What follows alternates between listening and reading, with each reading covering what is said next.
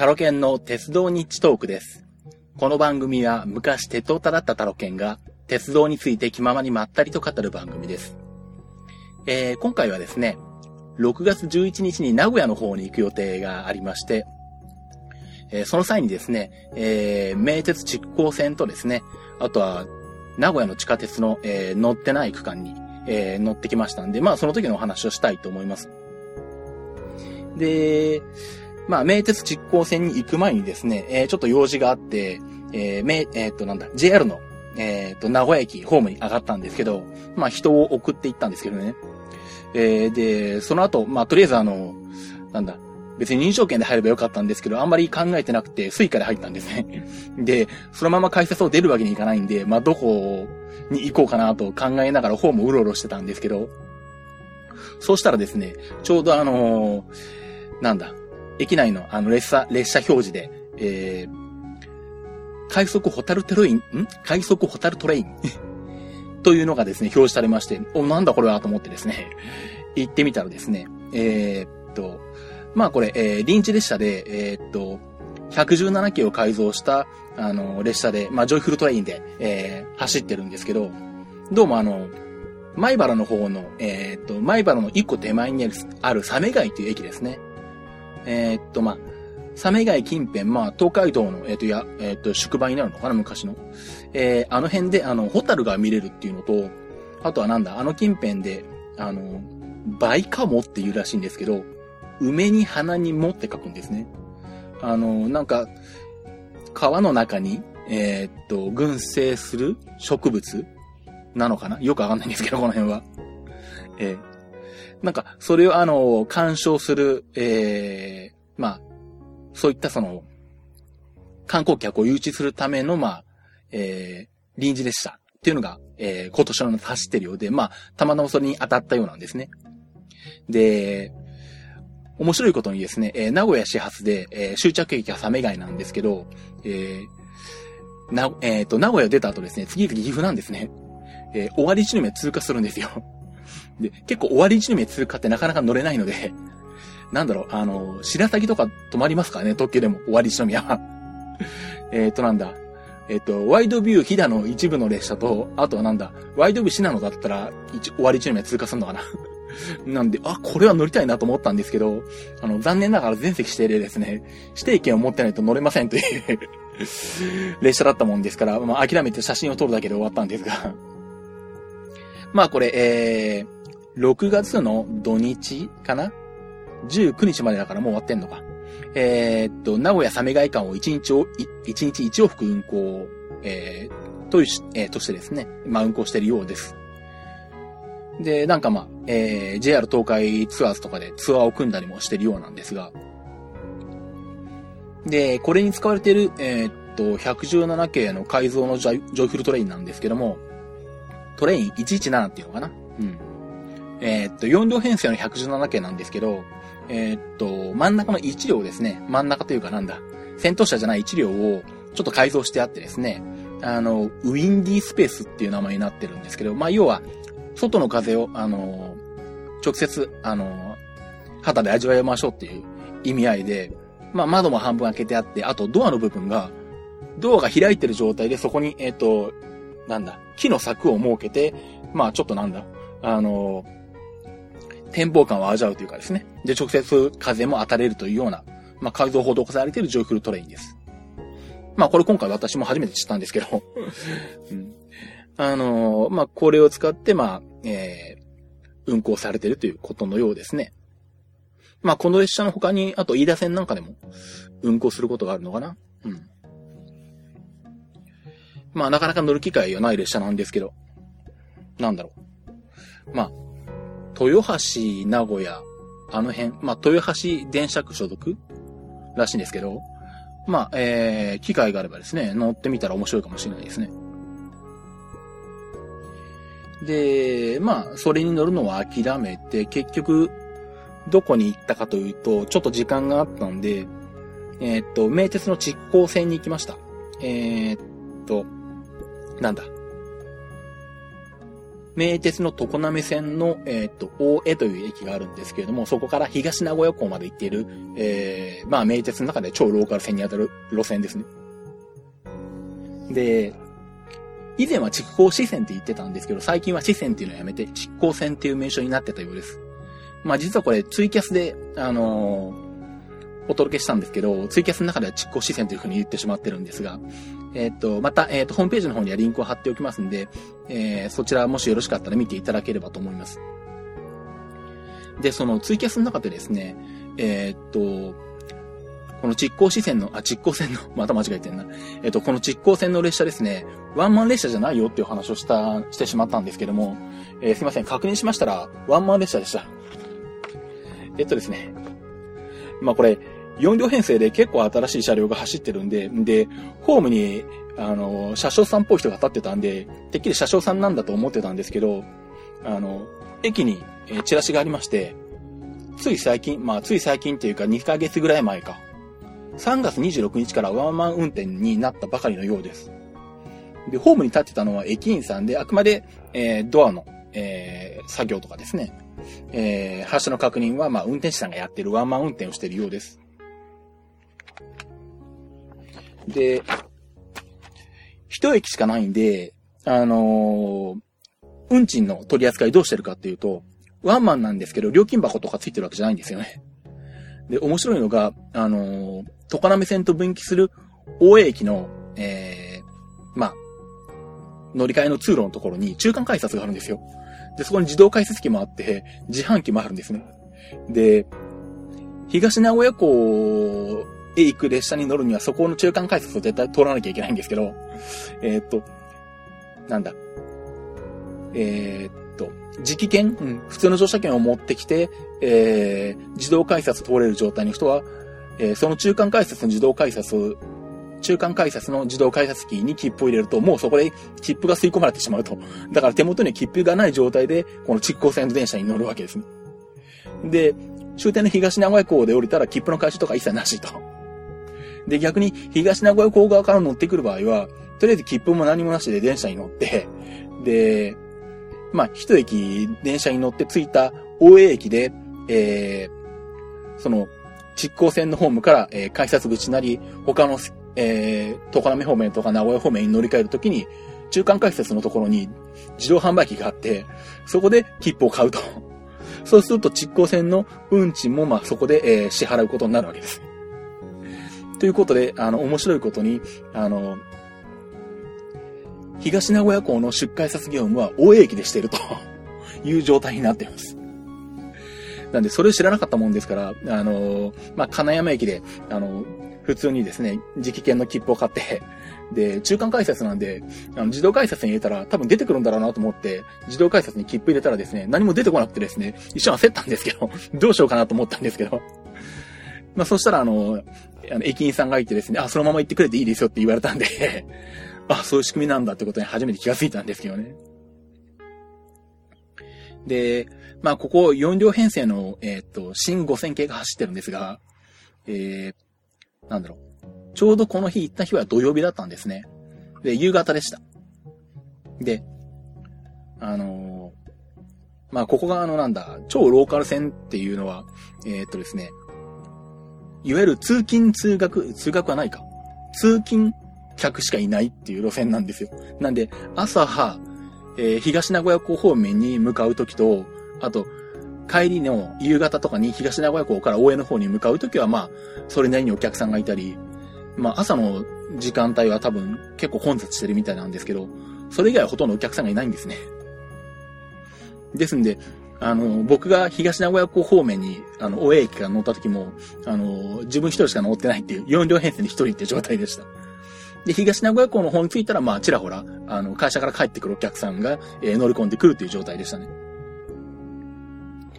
まあそんな路線だもんですから、平日はそこそこ運転本数あるんですけど、えー、日曜にな、日曜日になると、なんと1日に4往復しかないんですね。あの、名古屋市内で、えー、1日に4往復の路線って、あの、すごいと思うんですけどね。で、なんだろう、でも、平日のラッシュ時は結構混雑してるらしくて、あの、もともとこの路線2両編成しか入れなかったらしいんですけど、えー、っと、ホームのかさ上げと延伸工事なんかをして、えー、2009年から4両に採用してですね、わざわざあの、輸送力を倍増したというですねなのに、えっ、ー、と、日曜日は1日時間4本、1時間4本という、すごい極端な路線なんですが。で、ツイキャスの中でもお話したんですけど、えっ、ー、と、ここはまあ、今は貨物運行してないんですけど、もともとは貨物船として、あの、結構需要があったところで、あの、貨物専用の名古屋臨海鉄道だったかな？えー、あれと乗り入れしたりとかしてまして、で、途中にですね、あの、平面交差があるんですよ。しかもあの、完全に90度で直行する平面交差ですね。まあ、随分昔乗った時にあって、今回まだあるのかなと思ったんですけど、まだちゃんとありましたね。うん。まあ、あのー、今や貴重ですよね。ここ以外にあるのはどこなんだ四国ぐらいか？今や路面電車でもめったにないですからうん。まあ、その辺の模様ですね、ツイキャスの方で、あのー、見ていただけるんでよかったら見ていただければと思います。まあ、あと、多少写真も撮ってきましたんで、それもホームページの方にですね、えー、載せておきたいと思います。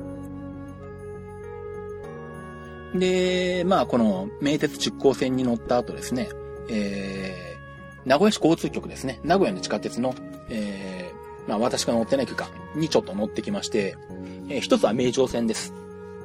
まあ、名城線っていうとあの、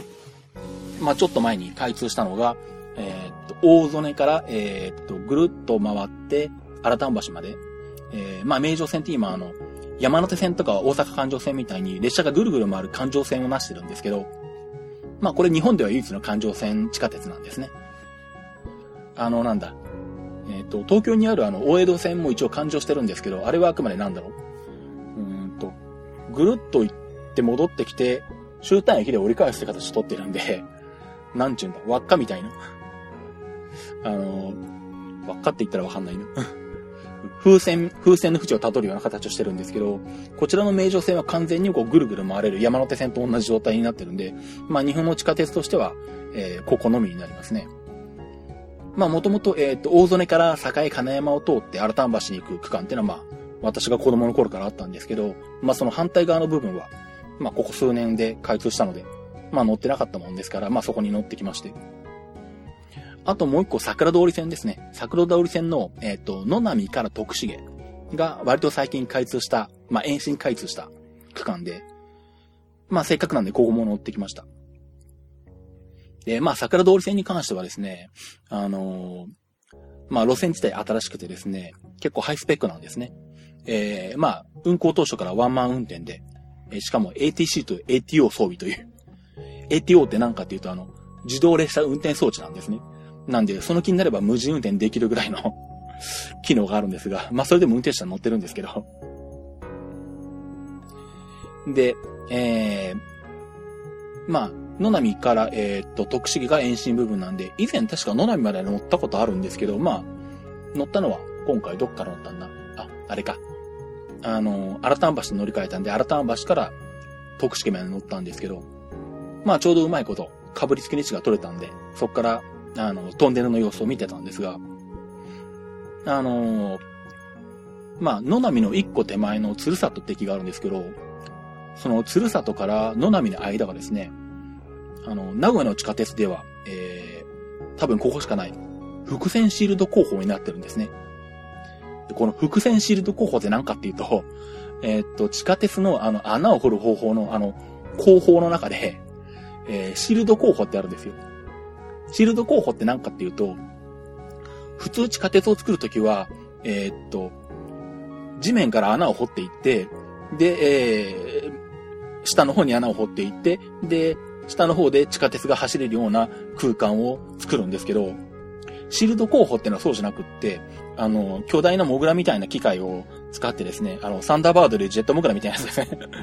あれのでっかいのを、えー、っと、地下に設置して、あの、地上から掘るんじゃなくって、もう地下の中を掘り進むっていう工法があるんですけど、まあ結構あの、深い位置じゃないとできないんですよね。これをシールド工法って言うんですけれど、普通シールド工法だと、あの、まあ、えー、っと、伏線2本分掘るときは、えっ、と、一本一本掘るんですね。だからシールド工法で作られた区間に入ると、あの、隣の、あの、反対方向向きの線路が見えない状態になってて、まあ、駅だけ隣の線路が見えるって状態になるんですが、えー、っと、この伏線シールド工法ってのは、シールド工法で穴をこう、まっすぐ掘り進んでいくんだけど、えー、っと、線路2本分、伏線分丸々1個の穴を掘るっていう方法なんです。なんで、あの、運転席から見てると、えっ、と、線路2本分ある、ちょっと大きな空間がこう、円形にこう、見えてるっていう、そんな、まあ、えっ、と、見え方をするんですね。で、まあ、普通、伏線シールド工法をやると、えっ、と、まあ、上り線、下り線の間の柱がないんで、あの、なんだ、非常にスッキリした穴になってるんですが、まあ、えっ、と、単線のシールド工法は、名古屋地下鉄でも、えー、まあ、他にもあるんですけど、この伏線シールド工法が、えっ、ー、と、このつる、えっ、と、つるさとの波間しかないようで、見てて、あ、珍しいなと思ったんですけど、まあ、ウィキペディアなんかで調べてみると、あの、ここはどうもあの、天白川という川の下を通ってるらしいんですね。まあ、その関係で、まあ、えっ、ー、と、伏線シールド工法を取っているということのようです。で、まあ、そのまま、えー、終点の徳重まで、えー、乗りまして。まあ、それで地上に出たんですけど、あれですね、あの、まあ、これ鉄道じゃないんですけど、あの、バスターミナルがあったんですけどね、徳重に。なんかめちゃめちゃ綺麗な新しいバスターミナルがあってですね。しかもあの、あの、無線 LAN のフォンの電波とか飛んでるんですよ。うわ、すっげえとか思ってですね。さすが名古屋もあの、しばらく目のうちに発展してるんだなと思いましたね。まあその後は、えー、っと、せっかくなんで、えー、ちょっと市バスの方も乗ってみようと思ってですね、えー、名鉄の有松まで出て、で、また名鉄で名古屋まで戻ったんですが、えー、そんな感じでですね、えー、名古屋一帯で、えー、ちょっとした乗り潰しをしてきた、というお話でした。で、この際にですね、えー、っと、名古屋市交通局の土日エコ切符というのを使ったんですけども、えー、今回はですね、えー、切符地のコーナーでこの土日エコ切符の紹介をしたいと思います。では、切符地のコーナーに行きたいと思います。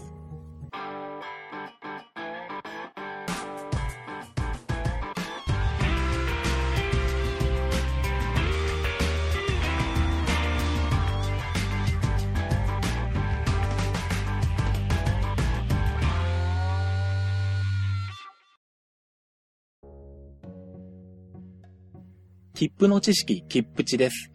このコーナーは、切符のルールを知らなかったばかりに損をしてしまうことがないよう、正規の方法でお得に鉄道に乗っていただくためのコーナーです。えー、この切符値のコーナーはですね、通常は JR の切符しか扱いし、えー、扱わないんですけども、まあ、今回ちょっと使う機会があったんで、せっかくなので、えー、っと、この、名古屋の地下鉄のですね、名古屋市交通局の、えっと、土日エコ切符というのをご紹介したいと思います。まあ、名古屋だと割と、えー、っと、何かしら用事とかで、えー、行かれるということもあるでしょうし、これかなり安いんで、お得なんですね。で、この土日エコ切符っていうのは、名前通り、えー、土曜日、日曜日、休日しか使えないんですけど、あ、違う。土曜日と日曜日と、まあ、休日ですね、祝日ですね。あと、毎月8日も使えるのか。だから毎月、えっ、ー、と、8日は平日でも OK なんですね。あの、なんで8日なのかっていうと、多分あの、名古屋市の市章ですね、市のマークが、えっ、ー、と、漢字の8の字になってるからと思うんですけど。うん。まあ、その土日エコ切符がですね、えー、っと、あ、そうか。毎月8日が環境保全の日っていう風になってるのか。うん。えー、っと、これがですね、大人600円、えー、子供300円。これで、え、っと、名古屋の、えー、地下鉄と、えっと、名古屋市交通局の市バスが1日乗り放題になります。で、えー、っと、名古屋の地下鉄がですね、一駅確か最短区間で200円だったかな。結構高いんですよ。なので、地下鉄に3回乗って、乗ると、もう元が取れるんですね。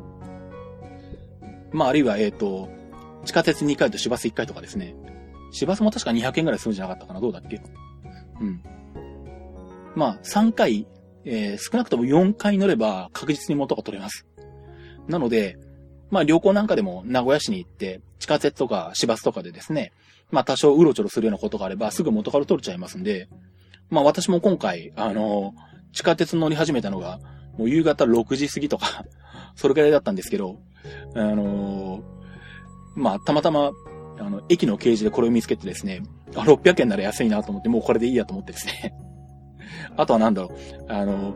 名城線で一周するのにどういう切符を買ったらいいかよくわかんないっていうのもあったんですけど。もうこれを買ってですね、あの、これで全部、あの、地下鉄と市バスは乗ってきました。で、えー、っと、まあこれ直券になってるんで、で、自動販売機で購入できます。ですんで、え、っと、自動販売機に行って土日エコ切符、えー、を指定すると、えー、なんだ、テレホンカードサイズの直券が発行されますね。で、まあ裏側に日付が大きく入るんですよ。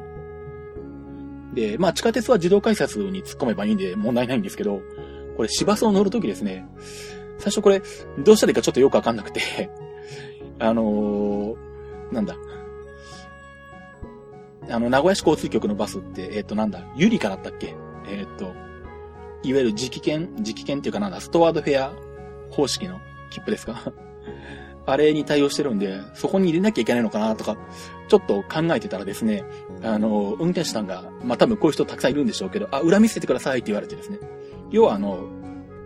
この土日エコ切符の場合は裏に大きく日付が書いてあるんで、えー、その当日有効だってことが、えー、運転手さんに分かれば、えー、特にどこを通す必要もなくって、まあ、それで、え乗せてくれるという、えそういう使い方になるようです。この辺はちょっとあの、知ってないと迷うとこなので はい。まあ、もし使われる方ですね、あの、覚えておいていただければと思います。まあ、あの、ちなみに名古屋市交通局ですね。まあ、これは、えっ、ー、と、日にちを限定した安い1日乗車券なんですけども、まあ、それ以外にも通常平時から1日乗車券ははあの発売してまして、えー、っと、バス地下鉄全線1日乗車券が850円。あとはバスだけの1日乗車券もあるのか。バス全、バス全線1日乗車券が600円。えー、っと、あれか。で、地下鉄の全線1日乗車券が740円。という金額になってるんで、地下鉄なんかでもまあ3回ぐらい乗るとうんと、まあ、区間と金額にももよるんですけど、結構もう一日乗車券買っちゃった方が安いケースもあるんで、あの、金額をちょっと覚えておいていただければ、名古屋に行った時ですね、あの、一日乗車券をうまく使っていただければ、えー、お安く、えー、乗れると思います。ということで、えー、名古屋市交通局の土日エコ切符のご紹介でした。では、エンディングに行きたいと思います。